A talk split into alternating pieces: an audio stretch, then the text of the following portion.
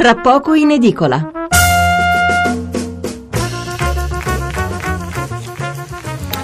Allora siamo alla seconda parte di Tra poco in edicola che dedicheremo al cibo. L'occasione ce la fornisce un'importante manifestazione della Coldiretti a Milano della quale parleremo subito. Prima però vi leggo gli altri titoli e commenti sulla corruzione eh, che compaiono sui giornali di venerdì 29 settembre, poi cambieremo argomento. Eh, vedrete che poi in definitiva eh, questi problemi ci sono in tutta Italia, adesso è chiaro che i titoli si concentrano sulle vicende romane, vedete la libertà di Piacenza, in un'agendina nomi e cifre delle mazzette. Inchiesta Ressole della Finanza, soldi e soggiorni in alberghi, pranzi e cene per avere autorizzazioni. C'è anche l'imprenditore Leone Pera agli arresti domiciliari. Per il funzionario ministeriale Michele Candreva, 22 i viaggi a Piacenza. Il quotidiano di Lecce, appalti acquedotto, in otto a processo, lavori pagati ma mai eseguiti, a giudizio imprenditori e funzionari di AQP, concussione, frode, peculato, falso e truffa. Con queste accuse relative a lavori di fogna certificati, pagati e mai eseguiti sono state rinviate a giudizio otto persone tra imprenditori, dipendenti e funzionari. Per uno degli imputati c'è anche l'accusa di violenza sessuale, avrebbe preteso prestazioni extra da una donna titolare di impresa.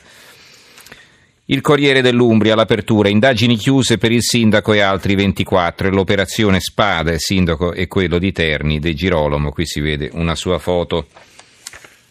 Eh, la provincia di Lecco, la brutalità dei mafiosi brianzoli, emergono dettagli di particolare violenza nell'inchiesta sull'andrangheta Seregno, Cantù e in Brianza. I clan non esitavano a ricorrere a metodi brutali per impadronirsi dei locali e per controllare la piazza, anche bastonate a chi non sottostava agli ordini.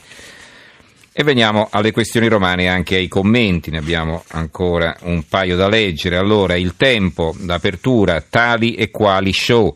Raggi verso il processo per falso, 16 consiglieri del PD a giudizio e ora tutti si scoprono garantisti.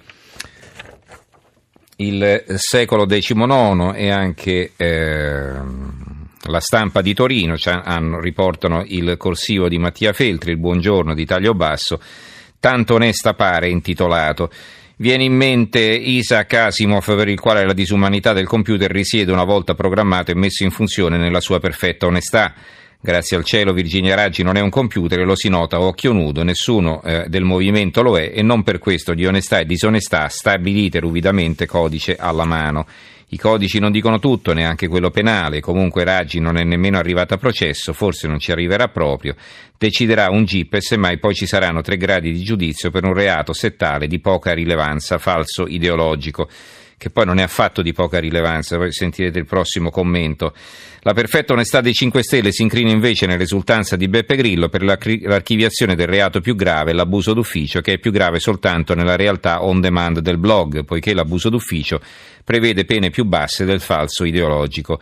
La perfetta onestà dei 5 Stelle si incrina nel tweet del capo Luigi Di Maio che annuncia l'archiviazione delle accuse per cui la stampa ci ha infangato, in memoria delle 10-100 volte che lui e i suoi hanno sventolato in aula Montecitorio le pagine di giornale con le inchieste sugli altri addotte alla richiesta di dimissioni. Il Gazzettino di Venezia riporta il commento dell'ex procuratore capo Carlo Nordio, il caso Raggi e giustizialismi a corrente alternata intitolato. Leggiamo cosa scrive. Allora, commentando la richiesta del PM di Roma di rinvio a giudizio per il reato di falso, Virginia Raggi si è detta soddisfatta che sia caduto quello di abuso d'ufficio. Condividendo questa singolare euforia, Beppe Grillo ha esultato perché è venuto meno il reato più grave fermo restando che i criteri di autoconsolazione sono insindacabili e che ognuno ha il diritto di scegliersi la corda con la quale impiccarsi, possiamo fare un breve commento in tre punti. Primo, il reato di falso per il quale la Raggi, prima indagata e ora imputata, è ben più grave del reato di abuso d'ufficio.